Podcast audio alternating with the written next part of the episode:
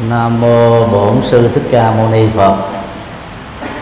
Kính thưa thượng tọa Thích Đồng Trí và đại đức Thích Minh Chánh, hai vị à, giáo thọ lớp à, giáo lý ba chánh đạo của chùa Giác Ngộ.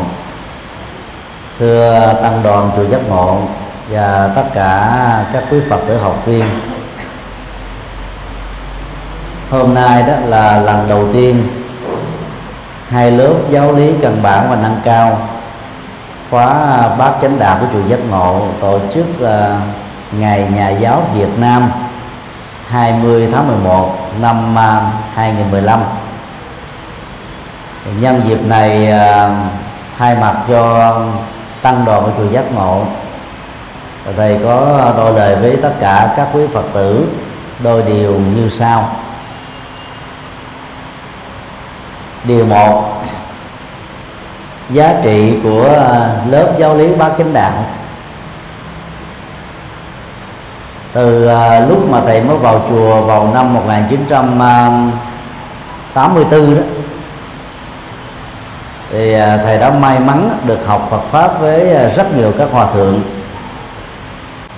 Cho đến những năm sau, đó là hòa thượng trưởng lão thích từ thông hòa thượng trưởng lão thích huệ hưng và hòa thượng thích nguyên ngôn riêng đối với hòa thượng thích nguyên ngôn thì thầy học và trọn bộ phật học phổ thông. Theo phong cách à, giảng dạy và phân tích rất là à, chuyên sâu và rộng của vị hòa thượng này. Nhờ đó mà nắm vững được giáo lý. Cũng nhờ những cái buổi đầu tiên học giáo lý vỡ lòng đó đó mà về sau này khi làm đạo, với tư cách là chủ trì từ năm 1992 cũng như là bây giờ đó, thì ờ, gặp được nhiều thuận lợi hơn và đạt được những cái thành quả nhất định. Đưa cái kinh nghiệm của bản thân ra để thấy rất rõ đó, khi ờ, những người đi trước đạt được những thành quả Phật sự, an lạc, hạnh phúc và nhiều giá trị khác từ việc học Phật pháp trên nền tảng đó, nắm vững được bát chánh đạo. Nói riêng và nắm vững được những lời dạy cốt lõi của Đức Phật nói chung. Thì các quý Phật tử có cơ hội theo học được nó chắc chắn nó sẽ có được một cái tương lai tươi sáng. Và do vậy um, chùa giác ngộ từ à, năm 2015 này đó à, tiếp tục mở các lớp à, giáo lý căn bản và nâng cao hết là khóa này, mở tiếp tục khóa khác. Tạo thuận duyên cho các phật tử đã đi chùa lâu năm. Nhưng mới chỉ dừng lại ở con đường tín ngưỡng, có cơ hội hiểu được cái cái cái phương diện minh triết vốn là quan trọng nhất ở trong đạo Phật. Nhờ đó đó, giá trị của việc trở thành Phật tử đó, nó trở nên lớn hơn, bền vững hơn do đó à, thầy kỳ vọng các quý phật tử thông qua sự hướng dẫn của thượng tọa đồng trí và đại đức minh chánh đó, mình hiểu được à, phật pháp căn bản rồi đó chúng ta khích lệ con em của mình người thân của mình bạn bè của mình cùng tham gia học những khóa học kế tiếp. Cái khóa học này sẽ mở liên tục từ năm này sang tháng nọ. Bởi vì phật tử mới à, qua bốn lần quy y tại chùa giác ngộ thôi đó. Tối thiểu cũng là một ngàn hai, ngàn ba người. Có thể trong tương lai số lượng đó có thể gấp hai lần, gấp ba lần, hoặc nhiều hơn thế. Mà nếu như không chịu học giáo lý đó, thì chúng ta vẫn tiếp tục ở ngoài cổng chùa thôi. Tức là chỉ đơn thuần là tham gia vào các hoạt động tín ngưỡng, chứ chưa phải là là là tham gia vào vấn đề tu và học theo những điều minh triết và đạo đức của Đức Phật đã giảng dạy và kỳ vọng chúng ta đạt được những điều đó. Điều hai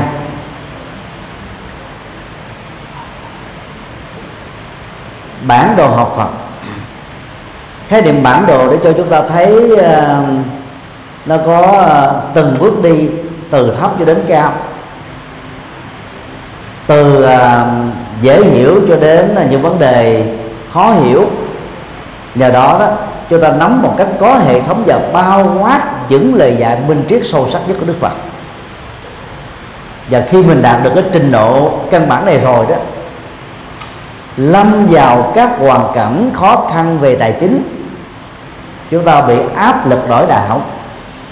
Hay là khi thương, yêu dẫn đến hôn nhân với những người khác tôn giáo, như là người theo đạo thiên chúa, đạo tinh lành, đạo hồi vân vân và người chồng hoặc vợ tương lai của mình á, gây áp lực buộc mình phải bỏ, bỏ đạo.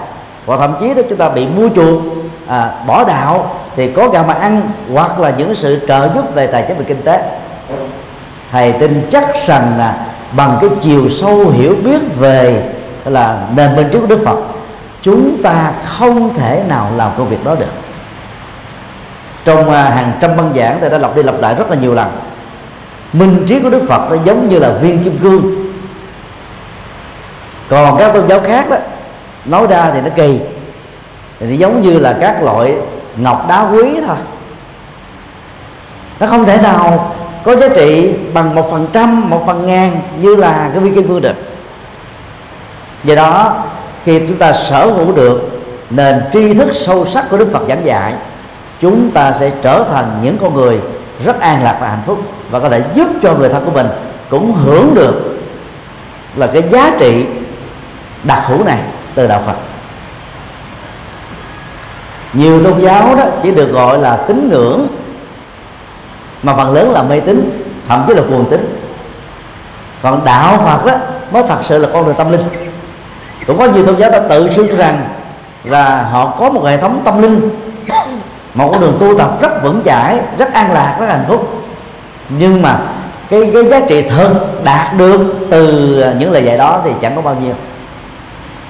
Do đó, sẽ là một sự lỗ lã lớn nếu như phật tử mà chúng ta chỉ dừng lại đơn thuần ở con đường tín ngưỡng. Do đó, chúng ta buộc phải nắm được tấm bản đồ tu học phật. Thì đạo phật có thể trình bày qua ba phương diện. Đạo đức thiền định và trí tuệ. Đạo đức là sự ờ, dồi trao nhân cách phẩm hạnh rồi tôn trọng luật pháp sống vô ngã vị tha chúng ta kiềm chế được lòng tham phát triển lòng từ bi chúng ta chuyển hóa được tâm sân phát triển uh, tri thức chúng ta vượt qua được sự si mê. Nhờ đó chúng ta sống một đời đạo đức sâu sắc. Và khi sống được đời đạo đức tốt rồi đó chúng ta không còn sợ hãi bởi luật pháp trừng trị hay là bởi những lời thị phi ngoài xã hội hay bởi những cái cô lập xã hội bởi những phân biệt đối xử dân dân. Thì tự thân của đời sống đạo đức nó giúp cho chúng ta trở nên an lạc hạnh phúc. Nhưng mà điều đó chưa đủ. Phương diện thứ hai đó là à, thiền định tức là làm chủ cảm xúc làm chủ thái độ, làm chủ tâm tư, làm chủ nhận thức. Để từ đó, chúng ta mới làm chủ được thân và tâm, làm chủ được cuộc sống này. Cho nên ngồi thiền đó chỉ là một trong những phương pháp tốt nhất để chúng ta làm chủ được các phương diện đó. Chứ đâu phải là tự thân của các phương diện đó. Do đó, tu tập mà mình chưa làm chủ được phản cảm xúc, phản thái độ, phản nhận thức, chúng ta chưa được xem là người đang trải nghiệm thiền định trong đời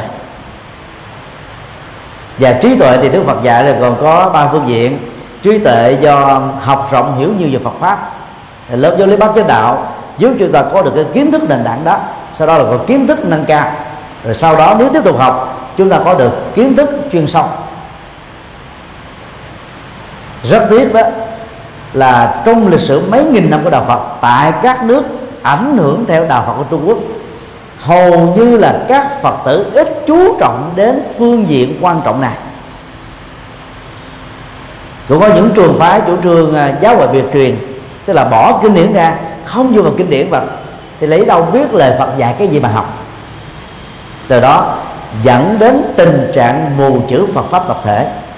Như vậy, theo học lớp giáo lý bát chính đạo, ở chùa giác ngộ nói riêng và ở những nơi khác nói chung, chúng ta sẽ xóa được nạn mù chữ về Phật pháp.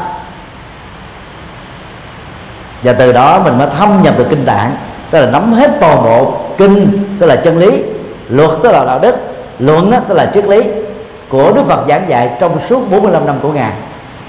Đến khi à, gặp phải nỗi khổ niềm đau, bất trắc, trở ngại, chướng duyên thử thách trong đời chúng ta mới rút nó ra để mà sử dụng, giải quyết nó. Có giống như là một võ sĩ đó, mỗi ngày phải tập các bài quyền, những cái đấm, cái đá những cái động tác vận chuyển quyển chuyển. Rồi khi mà gặp á, những đối thủ thật ở trong đời đó chúng ta mới linh động ứng biến trở thành những bài quyền mới mà bảo toàn được tính mạng của mình. Và người học lớp giáo lý cũng như vậy. Có thể lúc mà giảng sư giảng chúng ta do lơ đễnh không nắm được hết. Rồi về ôn lại bằng cách là nghe lại băng đọc lại cái cái cái sổ tay ghi chép của mình chúng ta hiểu sâu sắc hơn và đến lúc mà nỗi khổ niềm đau nó xuất hiện, chúng ta mới rút ra được những cái bí kíp võ thuật tâm linh đó để mà giải quyết nó. Cho nên không học mà mong được sự giác ngộ, giải thoát á, cũng chẳng khác nào nấu cát mà muốn thành cơm, mà cát là cát, cơm là cơm, không thể thành nhau được. Phương diện thứ hai của trí tuệ là tư tuệ. Người phật tử được khích lệ phát triển trí tí, lý trí cho nên là khi mình nghe các thầy giảng chúng ta không tin mù quáng không cuồng tính phải đặt vấn đề. Và càng đặt vấn đề chúng ta sẽ bắt đầu có cơ hội đào sâu vào lời Phật dạy. Có những cái triết lý nó sâu quá à, lúc đó đó mình chưa với tới được. Nhưng mà đừng bỏ cuộc. Nếu học cái gì mà mình cũng biết hết rồi học chi? Phải học những thứ mà mình chưa biết. Nhiều à, năm trước à, chúng tôi là người à, phần lớn là ra đề cho cái tuyển sinh cử nhân Phật học tại học viện Phật giáo Việt Nam thành phố Hồ Chí Minh. Thì khi mà rời giờ à, à, chuông reo đó cho một cái môn học thi á, môn thi nó vừa kết thúc đó thì nhiều tăng ni là chúng tôi là người ra đề ra nó than giảng là, là thầy ra đề sao khó quá là bài không nổi. Thì chúng tôi chỉ nói đùa có thế này nè nhờ đó mới nhớ đời, thậm chí là nhớ luôn kiếp sau nữa. Làm cái gì nó không được rồi đó, tự động nó nó kích thích mình phải đi tìm kiếm những giải pháp, những giải đáp từ ở trong kinh điển. Để từ đó chúng ta nhớ một cách ranh mạch và không bao giờ quên điều đó thêm một lần nào nữa. Đó là nghi ngẫm chân lý. Phần lớn chúng ta chỉ học để học thôi, học để trả bài, học để lấy điểm, học để lên lớp, chứ chúng ta chưa học để phục vụ cho mình giải quyết các vấn nạn khổ đau. Cho nên chúng ta không có nhớ sâu được. Phải nghiền ngẫm nó, đặt câu hỏi về nó. Sau giờ học thì chúng ta hỏi à, các vị giáo thọ những điều gì mà mình chưa biết và mình muốn đào sâu mình, tiếp tục mình hỏi. Là thiền học gọi cái đó là gì? Tiểu nghi, tiểu ngộ, trung nghi, trung ngộ, đại nghi, đại ngộ. Thắc mắc nhiều đó thì tỏ ngộ nhiều, thắc mắc vừa, tỏ ngộ vừa, thắc mắc ít thì tỏ ngộ ít do đó um, phải nghiêng ngẫm để chúng ta tìm một uh, triết lý uh, chuyên sâu.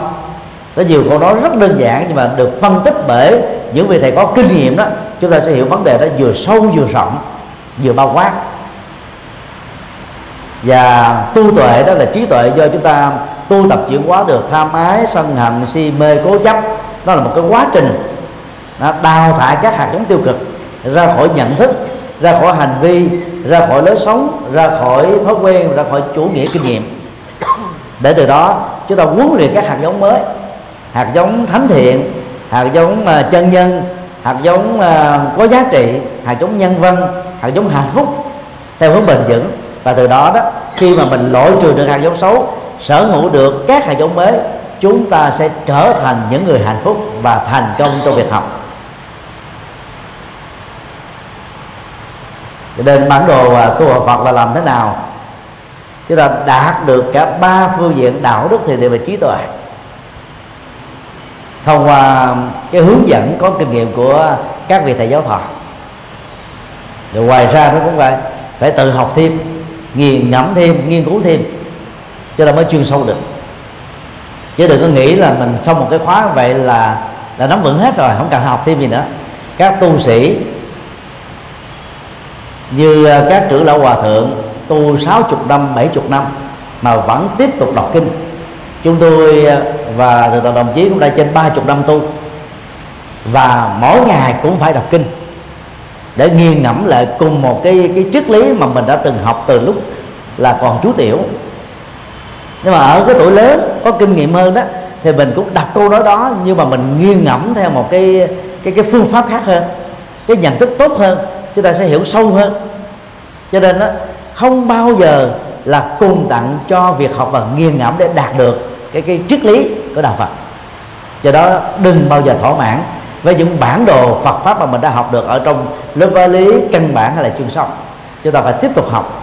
Học đến lúc nào mà mình không còn còn sự sống nữa thôi. Kiếp sau sinh ra học tiếp. Và học phải gắn liền với việc ứng dụng theo nghĩa tiêu hóa những tri thức Phật pháp. Cho ta sẽ thấy là đạo Phật mầu nhiệm. Và sự tu tập đó nó dẫn đến những thay đổi rất tích cực ở trong cuộc đời của mình và ảnh hưởng một cách tích cực đối với người thân. Đó là sự mầu nhiệm trong cái cộng hưởng nhân quả.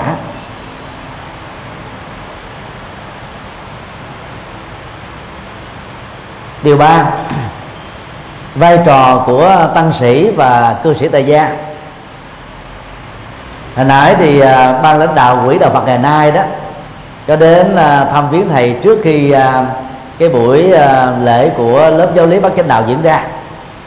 Thì thầy có chia sẻ và cũng xin nhắc lại cho các vị nắm. Người Trung Quốc đó, có hai cái danh xưng gọi cho tu sĩ mà theo thầy là rất hay. Gọi một cách uh, chính thức nó thể hiện một cách uh, trịnh trọng nhưng mà có một phần khách sáo chút xíu. Thì người tại gia gọi người xuất gia là phà sư. Hán việt gọi là pháp sư. Còn đối với những bậc trưởng thượng tu trì lâu năm làm phật sự lớn kinh nghiệm tu học lớn có kết quả lớn thì ta gọi là ta phà sư là đại pháp sư. Mục đích đó, Phật giáo Trung Quốc sử dụng cái khái niệm này để nhắc nhở vai trò chính yếu của tu sĩ là truyền bá chánh pháp.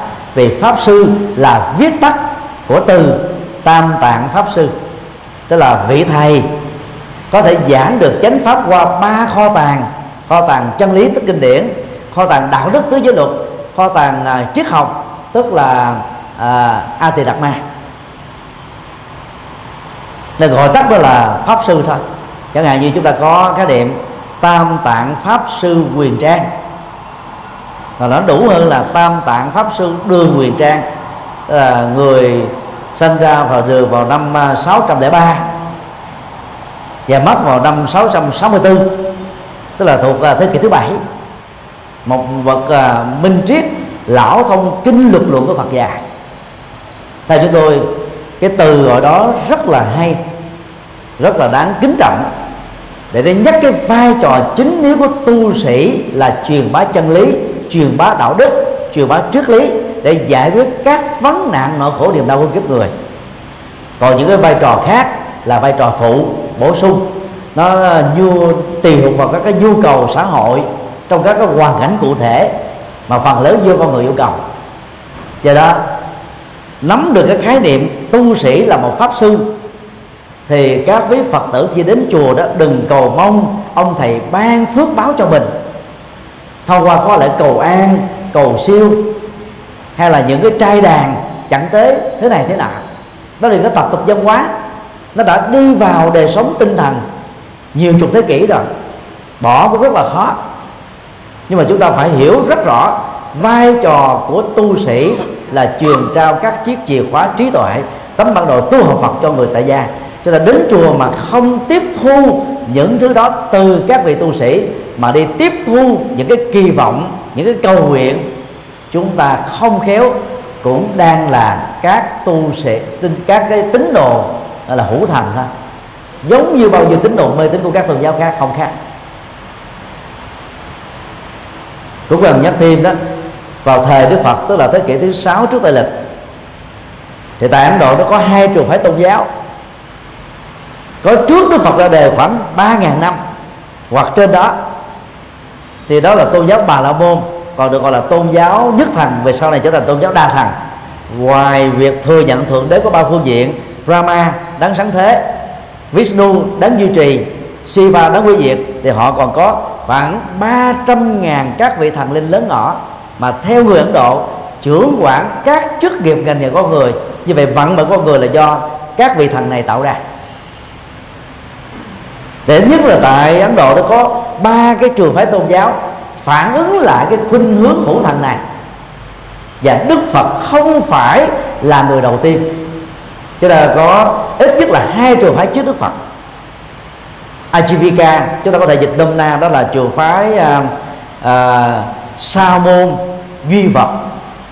Sa môn trong tiếng Bali là samana có nghĩa đen là tu sĩ vô thần và trường phái thứ hai đó là sa môn à, lõa thể. Đó là những người tu à, mặc áo không khí trở về với thiên nhiên. Thì hai trường phái sa môn này là thiên cực. Một bên đó là cho rằng là nguồn gốc của vạn, vạn vật đó là từ vật ghép vật ra. Một bên thì cho rằng là phải trở về với thiên nhiên. Tin một phân nửa số phận một phân nửa nỗ lực thì giải quyết được cái vấn đề sanh tử của con người. Còn đạo phật là trường phái sa môn thứ ba tức là đạo vô thần. Và đó là cái con đường minh triết đặt trên nền tảng của bát chánh đạo. Tức là giải quyết các vấn nạn à, nói khổ niềm đau bằng việc á, phân tích nhân quả và thực tập nó bằng 8 yếu tố chia làm ba nhóm đạo đức thiền định và trí tuệ. Thì chúng ta đã học cái điều quá nhiều rồi. Không cần phải lặp lại tại đây. Như vậy mục tiêu mà vị pháp sư mang đến cho các phật tử tại gia đó là làm sao cho các phật tử biết rõ được phật giáo về bản chất là tôn giáo vô thần. Cho nên đó mỗi cầu nguyện mỗi tín ngưỡng đó nó là những cái phần phát triển về sau thôi. Chúng ta cũng cần giữ lại một phần nào đó ở một mức độ đơn giản. Chẳng hạn như là các khóa lễ tụng niệm ngồi thiền niệm phật lại phật à, kinh hành vân vân. Thế đó thuộc về những cái hoạt động tôn giáo. Nhưng mà nó rất là phù hợp với cái cái tâm linh của đạo phật. Nhưng mà đừng có đi xa hơn nữa. Và đi xa hơn nữa, nó dễ rơi vào các cái truyền thống tôn giáo hữu thần. Mà vốn đạo phật không phải là trường phái đó bây giờ cái ảnh hưởng của tập tục dân gian nó nhiều quá, đến độ chúng ta phân biệt đâu được là yếu tố là Phật gốc và đâu là những cái yếu tố ngoại lai phát triển về sau. Và qua cái khóa học bát chánh đạo đó, các vị giáo thọ sẽ giúp cho chúng ta nắm được cái sự khác biệt căn bản này. Như vậy đến với các thầy là làm thế nào để học được Phật pháp, vì các thầy là pháp sư, chứ không phải các thầy là kinh sư, đi tán tụng, đi cầu an, đi cầu siêu. Chỉ vì cái này nó cũng giải quyết được nhiều vấn đề. Thứ nhất là tư vấn tâm lý, giải quyết những vấn đề sợ hãi, giải quyết vấn đề khủng hoảng, vân vân. Rất cần thiết nhưng mà phải đi đúng hướng. Và khi làm công việc đó, các thầy cũng là tiếp tục đóng vai trò là một pháp sư và vai trò của cư sĩ phật tử đó, đừng nghĩ rằng á, khi tôi khổ đau tôi mới đến chùa để cầu một cái gì đó, vác một cái phúc báo về đó về nhà. Đây là cái não trạng của phần lớn các phật tử tại việt nam và trên toàn cầu. Lý do là từ những cái ngày đầu tiên trở thành phật tử, chúng ta không được huấn luyện bài bản.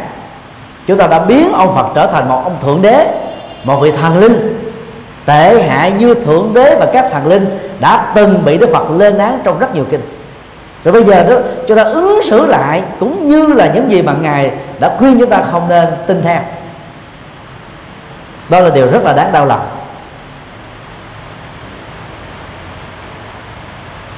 Và nghĩa đen của chữ phật tử là gì? Người học trò của bậc giác ngộ. Và hiểu theo à, nghĩa bóng á, là người có được một phần nào đó có sự giác ngộ. Những người đang đi trên con đường để đạt được sự giác ngộ. Đó là minh trí của đức phật chân lý của đức phật đạo đức của đức phật. Ba phương diện này chúng ta phải cam kết với chính mình là con nhà nông không giống lông giống cánh con của đức phật đệ tử đức phật đó, thì chúng ta phải sở hữu được đạo đức thiền định về trí tuệ. Ít nhất là một phần nào đó như đức phật chứ không thể nào trở thành một cái người tín ngưỡng thuần túy, chẳng có trí tuệ gì hết. Thì làm sao giải quyết được vấn đề sợ hãi, mê tín gì đoan và nhiều vấn nạn khác?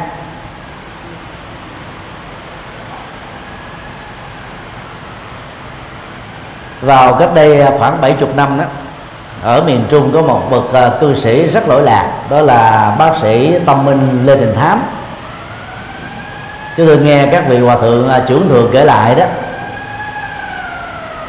Bác sĩ này đó là một nhà Phật học lỗi lạc. Và cũng là thầy dạy học của các hòa thượng lãnh đạo giáo hội của mấy thập niên trước, như là hòa thượng trí tịnh, hòa thượng trí quang, hòa thượng trí thủ, hòa thượng thiện hoa, hòa thượng thiện hòa hòa thượng trí minh, vân dân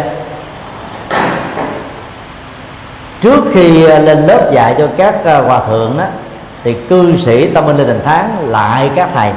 Sau đó mới làm cái công việc của cái người hiểu biết về kiến thức Phật pháp truyền đạt lại cho các thầy. Cho nên giàu à, là một vị cư sĩ nhưng mà ông ấy đã đón nhận được cái sự kính trọng của rất nhiều thế hệ các bậc cao tăng. Ý à, thầy đưa ra à, cái cái tấm gương của ờ, bác sĩ tâm linh thành thám là muốn các vị phật tử đó sau khi học giáo lý chúng ta trở thành người có thể hướng dẫn được giáo lý. Rồi giống như là một người học sinh học lớp 2 giỏi có đủ khả năng để hướng dẫn cho người học lớp 1 một người đó học cấp 2 có thể hướng dẫn học cấp 1 người học cấp 3 có thể hướng dẫn cấp 2 người học đại học có thể hướng dẫn cấp 3 à, sinh viên đại học ờ, năm 2 có thể hướng dẫn sinh viên học năm 1 chúng ta phải học với một cái tâm trạng đó để có thể hướng dẫn lại cho những đàn em đến với đạo Phật sau mình. Thì chúng ta mới làm đúng được vai trò của cư sĩ, chứ không phải cho đến cầu phước báo, tham gia các khóa lễ, kính ngưỡng, cầu nguyện là đã đủ rồi. Cái đó là cái vỏ bề ngoài mà trong nhiều bài giảng thầy thường gọi đó là dây trùng ghế đang bám lên trên thân cội bồ đề của đạo phật. Đừng lẫn lộn giữa dây trùng rễ và thân cây bồ đề. Tín ngưỡng chúng ta cũng không thể bỏ. Miễn là tín ngưỡng chân chính. Nhưng dừng lại cho đó chúng ta mới tiếp cận cái lớp sikola của đạo Phật thôi. Còn cái lớp kim cương á, là thứ mà Đức Phật muốn cho chúng ta trải nghiệm được chứ không phải là sikola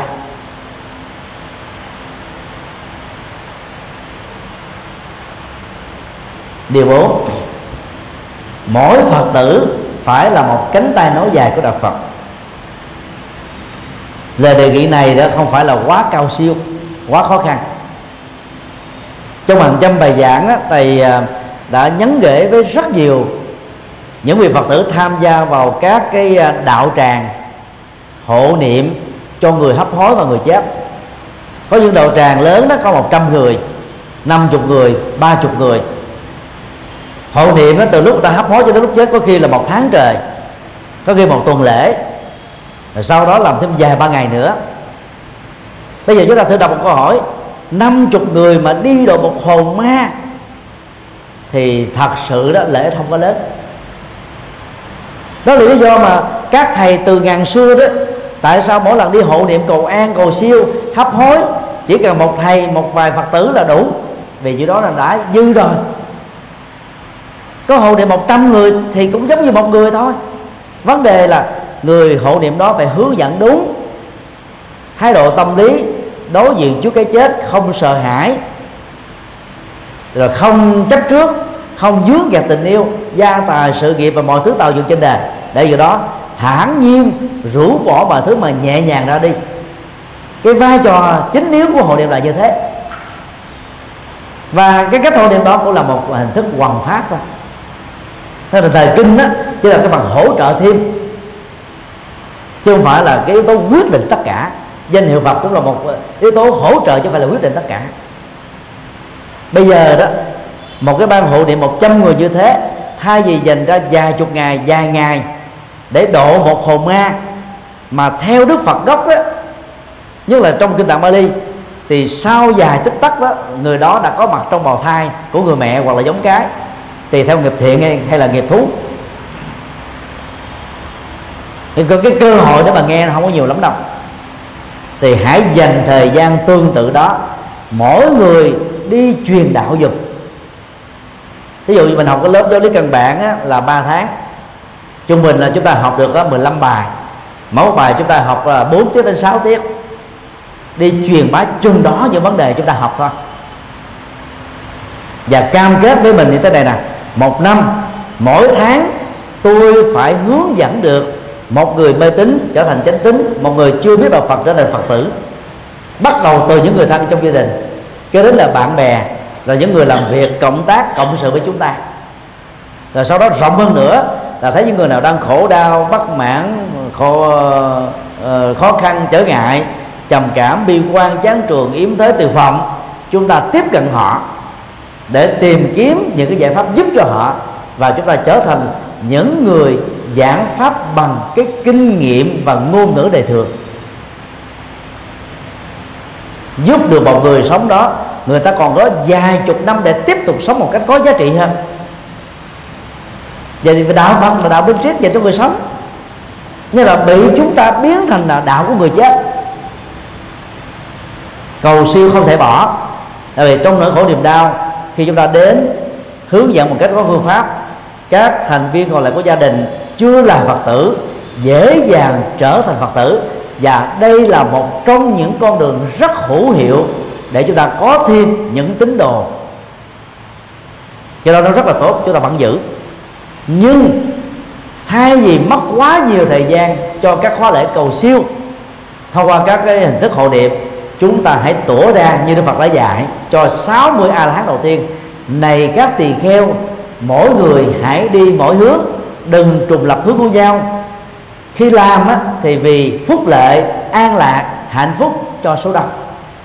Đức Phật không bao giờ nói là cho tất cả vì cái tuyệt đối đó không bao giờ có thật. Cho số đông là đạt yêu cầu rồi. Bây giờ rất là toàn bộ uh, quan hệ huyết thống của gia đình chúng ta là có 50 thành viên cho số đông chúng ta độ được 26 người được xem là đạt yêu cầu. Thì trong công ty nơi mà mình làm CEO hay là chủ tịch hội đồng quản trị hay là giám đốc, nếu có 2.000 nhân viên, chúng ta hướng dẫn làm sao được 1.001 nhân viên là chúng ta thành công rồi. Phải trở thành những con chim đại bàng để tạo ra các quyến thuộc bồ đề. Mình biết nhiều, hướng dẫn nhiều, biết ít, hướng dẫn ít không có năng khiếu hướng dẫn thì dẫn các ờ, những nhân vật đó đến các lớp giáo lý để học đến các bậc thầy có kinh nghiệm để trải nghiệm. Cái đó không có gì khó chỉ cần á, chúng ta hiểu rõ Phật pháp là có thể đủ tự tin để làm.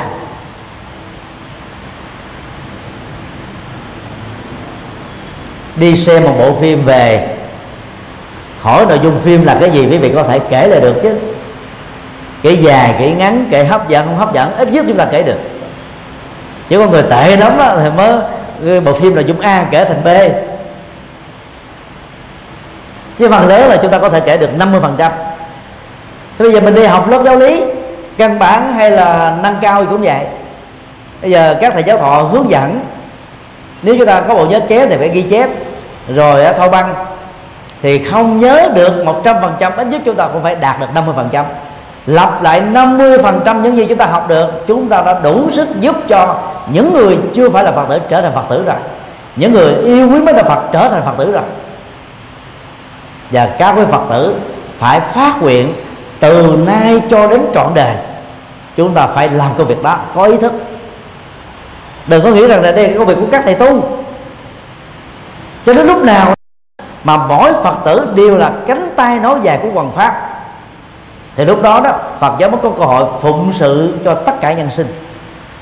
Mà không đó, cái viên kim cương của đạo phật đó, nó vẫn không thể nào giúp được hết cho cái quán đại đa số quần chúng được. Điều cuối cùng, các cái à, kiến thức dị biệt trong lúc chúng ta học, đến với những lớp giáo lý bác chánh đạo đó thì chúng ta có cơ hội là tiếp cận được một đạo Phật gần với đạo Phật gốc. Vì không ai có thể dám nói một trăm phần trăm rằng là những gì mà mình tu học được đó là nó đúng một trăm phần trăm như Đức Phật. Nhưng ít ra đó, từ giai đoạn Đức Phật còn sống cho đến 100 năm sau khi ngài qua đời những cái giáo lý nền tảng mà hiện nay được lưu giữ lại trong học Bali đó, được các trường phái Phật giáo trên thế giới thừa nhận. Và chúng ta tiếp cận một à, hình thái đạo Phật như thế chúng ta sẽ thấy rất khác với các hình thái đạo Phật mà mình được học ở các vị thầy bổn sư của mình ở tại các ngôi chùa của mình hoặc ở tại các giảng đường hoặc là trên các giảng đường di động internet. Khi gặp những tình trạng như thế đừng bao giờ bị sốc. Chứ là thắc mắc là nên có. Tại sao có một vấn đề mà thầy A giải thích uh, kiểu A thầy B giải thích B thầy C giải thích D? cái giải thích khác nhau đó là cần thiết lắm.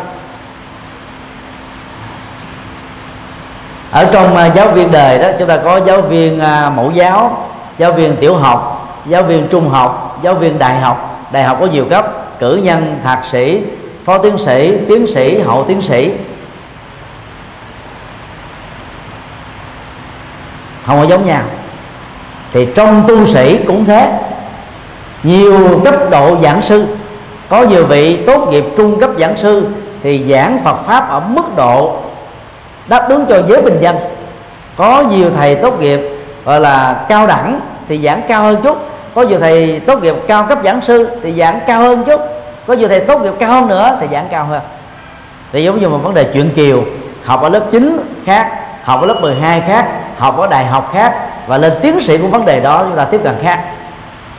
Và không nên thắc mắc tại sao nó như vậy vấn đề là chúng ta phải đánh giá cái lý giải nào sâu lý giải nào hay mà khi ứng dụng nó chúng ta có được lợi rất lớn hơn. Chứ nếu thầy nào cũng giảng giống nhau hết đó, thì thôi các thầy giảng nhiều chi cho nó mệt. Chỉ cần lấy một cái bài nó nhân bản ra khắp thế giới cùng nghe là được rồi. Do đó cũng không cần phải yêu cầu các thầy phải giảng giống nhau ở lớp 1 mà đi giảng à, toán hình học không gian thì ai hiểu? Hoài cộng trừ nhân chia là là tốt rồi. Rồi là ở lớp 6 mà đi dạy ma trận toán học ai mà hiểu? Thì cũng tương tự trong uh, giáo lý đó. Nó còn những lớp căn bản nâng cao chuyên sâu. Còn các thầy đó phải học 2 năm sơ đẳng 4 năm trung cấp 2 năm cao đẳng 4 năm cử nhân 2 năm thạc sĩ 3 năm cho đến 5 năm tiến sĩ về Phật học. Nó trải qua đến cả vài chục năm dài. Và khi dạy đó là dạy những cái tinh hoa nhất cho chúng ta thôi, chứ không phải là tất cả. Do đó, chúng ta cần phải, gọi là, tìm hiểu một cách so sánh để mình mới rút ra được những cái cái cái nâng cao và chuyên sâu từ à, các vị thầy. Để từ đó chúng ta bổ túc cho cái nền tri thức của mình đừng bao giờ thỏa mãn ở cái trình độ Phật học mà mình đã có. Nó giống như một cái uh, tầng bậc thang. Phải rời khỏi cái lầu một chúng ta mới bước lên lầu hai. Rời khỏi lầu 100 chúng ta mới có được lầu 101 và làm Phật tử cũng như thế. Đừng thỏa mãn với kiến thức tín ngưỡng mà mình mới bắt đầu vào chùa.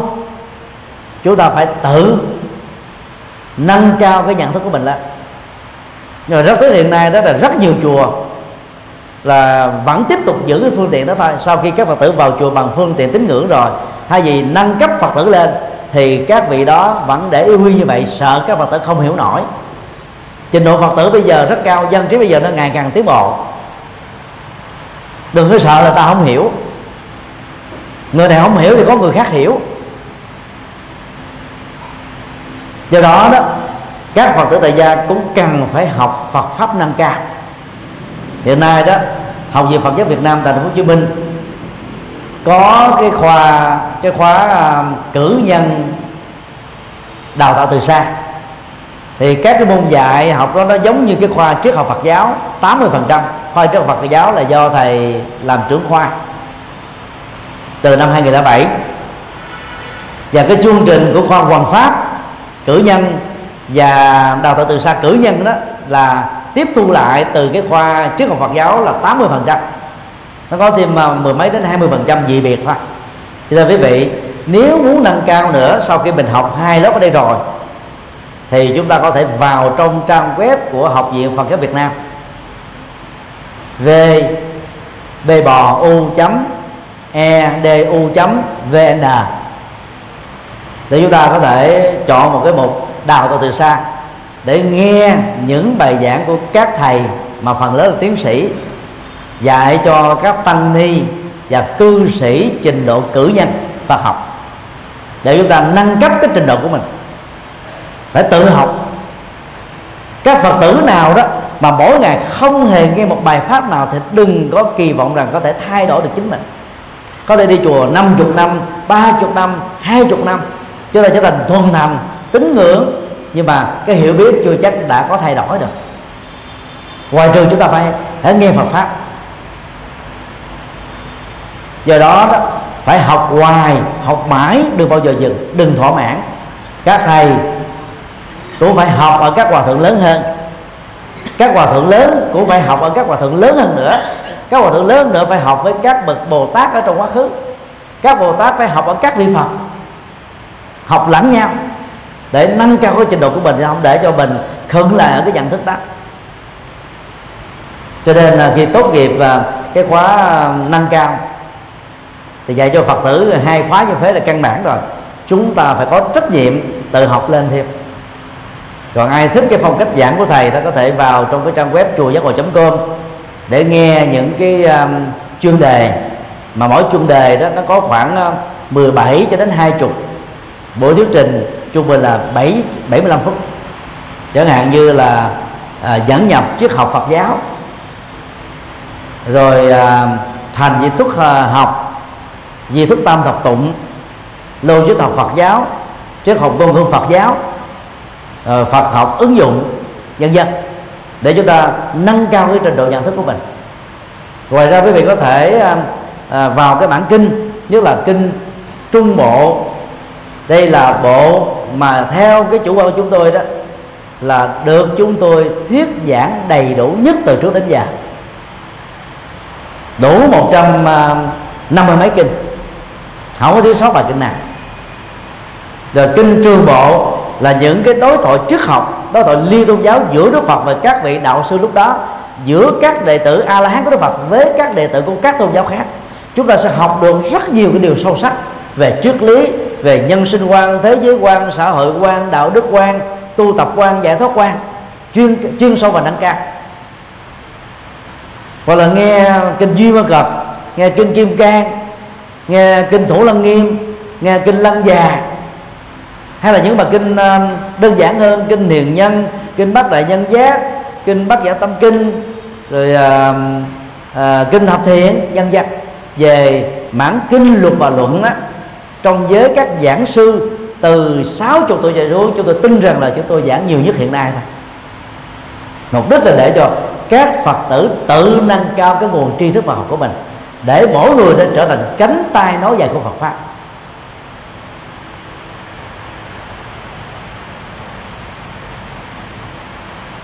Nhân ngày à, nhà giáo 20 tháng 11 thì nói à, đôi điều hơi dài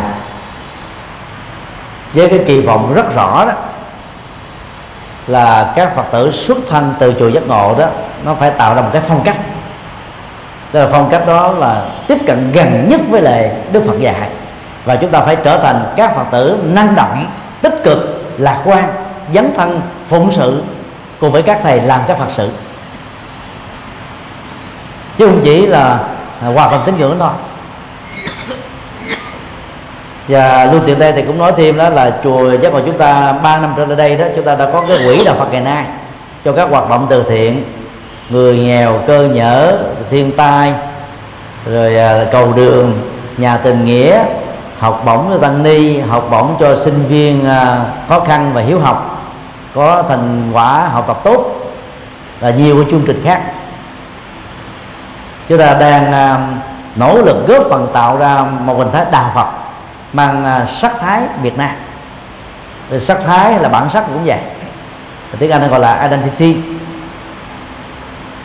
Đó thì à, chúng ta có cái áo tràng à, thể hiện cái văn hóa Việt Nam dành cho người nữ và áo tràng dành cho người nam. Mặc dù chưa có ờ, đến là hài lòng một trăm phần trăm nhưng mà ít ra đó, nó có một cái sắc thái mà chúng ta có thể góp phần tạo ra được. Cái cái bản sắc văn hóa và trong các cái sinh hoạt hội đoàn đó thì chúng ta có à, cái chiếc áo thun màu cam. Màu cam nó tượng trưng cho năng động và hài hòa, nhiệt huyết. Thì à, chúng ta có cái áo này đó. Từ của đó nó có cái logo đạo Phật ngày nay cho đó có à, hàng chữ là đạo đạo đức thiền định trí tuệ. Để nhắc những cái người mà mặc chiếc áo này lên đó, chúng ta phải cố gắng là sống với mấy phương diện đó và đó đã trở thành một cái phong cách rồi. Cho nên là chúng ta cũng không cần thiết phải có thêm một cái sắc màu nào khác nữa. Và mình giữ cái cái phong cách này để khi giáo hội có các phật sự, chúng ta tình nguyện làm, chúng ta dễ nhận dạng được nhau trong những người đang có những vai trò và phát tâm gánh vác cho mình một cái trọng trách nào đó. Chẳng hạn như à, trong cái lễ tốt nghiệp, cử nhân Phật học vào à, đầu tháng 9 2015 vừa qua tại chùa Phổ Quang rồi à, chúng ta cũng vừa à, tham gia vào cái à, hội thảo quốc tế Phật giáo dục Mê Công ở trường học sò nhân văn thành phố Hồ Chí Minh và học viện phái Việt Nam. Và cũng bằng cái phong cách này đó mình tạo ra một cái cái à, cái cái cái, à, cái tính đoàn kết tập thể thống nhất và cố gắng mình giữ được cái phong cách đó. Tình nguyện sung phong dấn thân phụng sự đóng góp không có hề lao nhọc gì hết cố gắng giữ cái phong cách này. Và cũng mong đó là các phật tử truyền thông cho nhau. Chúng ta phải tình nguyện đến để tham gia vào các hoạt động đó. Đội đoàn bác chánh đạo của chùa giác ngộ thì gồm có à, à, 8 tiểu ban ban ca diếp các phật tử lão thành. Ban la hầu la các phật tử thanh thiếu niên. Ban a nan các phật tử trí thức. Ban à, dược hương các phật tử à, y bác sĩ ban là diệu âm các bác sĩ ca múa sướng hát. Ban hậu cần các bác sĩ công quả. Ban cấp cô độc các bác sĩ làm từ thiện. Mỗi một ngôi chùa mà nếu sở hữu được 8 ban như thế này mỗi một ban á, vài chục đến vài trăm thành viên thì đến các ngày lễ đó các thầy sẽ không phải làm các công việc lao động tay chân nữa như trước đây mà chỉ làm cái công việc lãnh đạo để thời gian còn lại làm những công việc tinh thần quan trọng hơn. Nó đúng với cái vai trò pháp sư của tu sĩ. Chứ trong nhiều năm qua đó nhiều phật tử rất thờ ơ. Mình nghĩ mình có cái quyền lệ là thụ hưởng được cái giá trị phục vụ tâm linh từ các thầy các sư cô mà không cần phải đóng góp. Thì bây giờ á, chúng ta học lớp giáo lý rồi chúng ta năng động hơn. Vì chúng ta biết rất rõ về nhân quả. Nói làm phật sự cho chùa làm từ thiện cho đời. Thực ra là chúng ta làm công đức cho chúng ta chứ không cho ai á. Phải hiểu được điều đó. Chúng ta mới tình nguyện, sung phong khăn ganh tị là một cách đó là hết giờ chứ không hết công việc. Còn không hiểu được điều đó đó, thì mình tìm cái lý do để mình trốn cái công việc. Khi ta mời tới là mình đó là chối từ một cách rất khéo, để tôi tùy duyên đã. Thay vì nói là tôi không làm mất lịch sự. Tùy duyên là một khái niệm Phật học Trung Quốc rất là sai lệch. Đức Phật không dạy tùy duyên, Đức Phật dạy tạo nhân duyên lành. Tùy duyên là chạy theo chiếc lục bình trôi, phó vận mệnh của mình cho cuộc đời đó. Cuốn theo chiều gió. Còn chúng ta phải nỗ lực chủ động tạo nhân duyên tốt lành để chúng ta mới nắm chắc được cái vận mệnh trong tầm tay của mình. Rất mong à, các hạt giống đầu khi mình học cái lớp uh, bác chánh đạo căn bản và nâng cao do hai thầy giáo thọ hướng dẫn đó. Thì chúng ta trở thành các phật tử xung phong giống như là các phật tử đàn anh của chúng ta à, là những người thành lập và quỹ đạo Phật ngày nay đó. Ngoài cái việc gia đình đó người ta còn dành thời gian cho công việc Phật sự. Nếu nó bận á thời hiện đại này ai cũng bận không bận mới là chuyện lạ nhưng mà nếu mình biết bất quản trị thời gian đó thì bên cạnh cái việc bận của mình chúng ta vẫn dành thời gian cho Phật sự cho thiện sự. Vì chúng ta biết rất rõ làm cái đó cuộc đời của mình có giá trị hơn hạnh phúc hơn. Phước báo của phước báo nó đi theo mình giống mà bóng không đời hình âm văn không thích rời khỏi tiếng vậy chứ không phải là chúng ta làm cho ai hết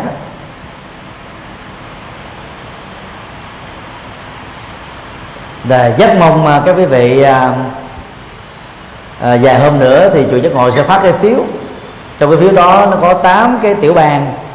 Quý vị chọn tiểu bang nào để mình tham gia.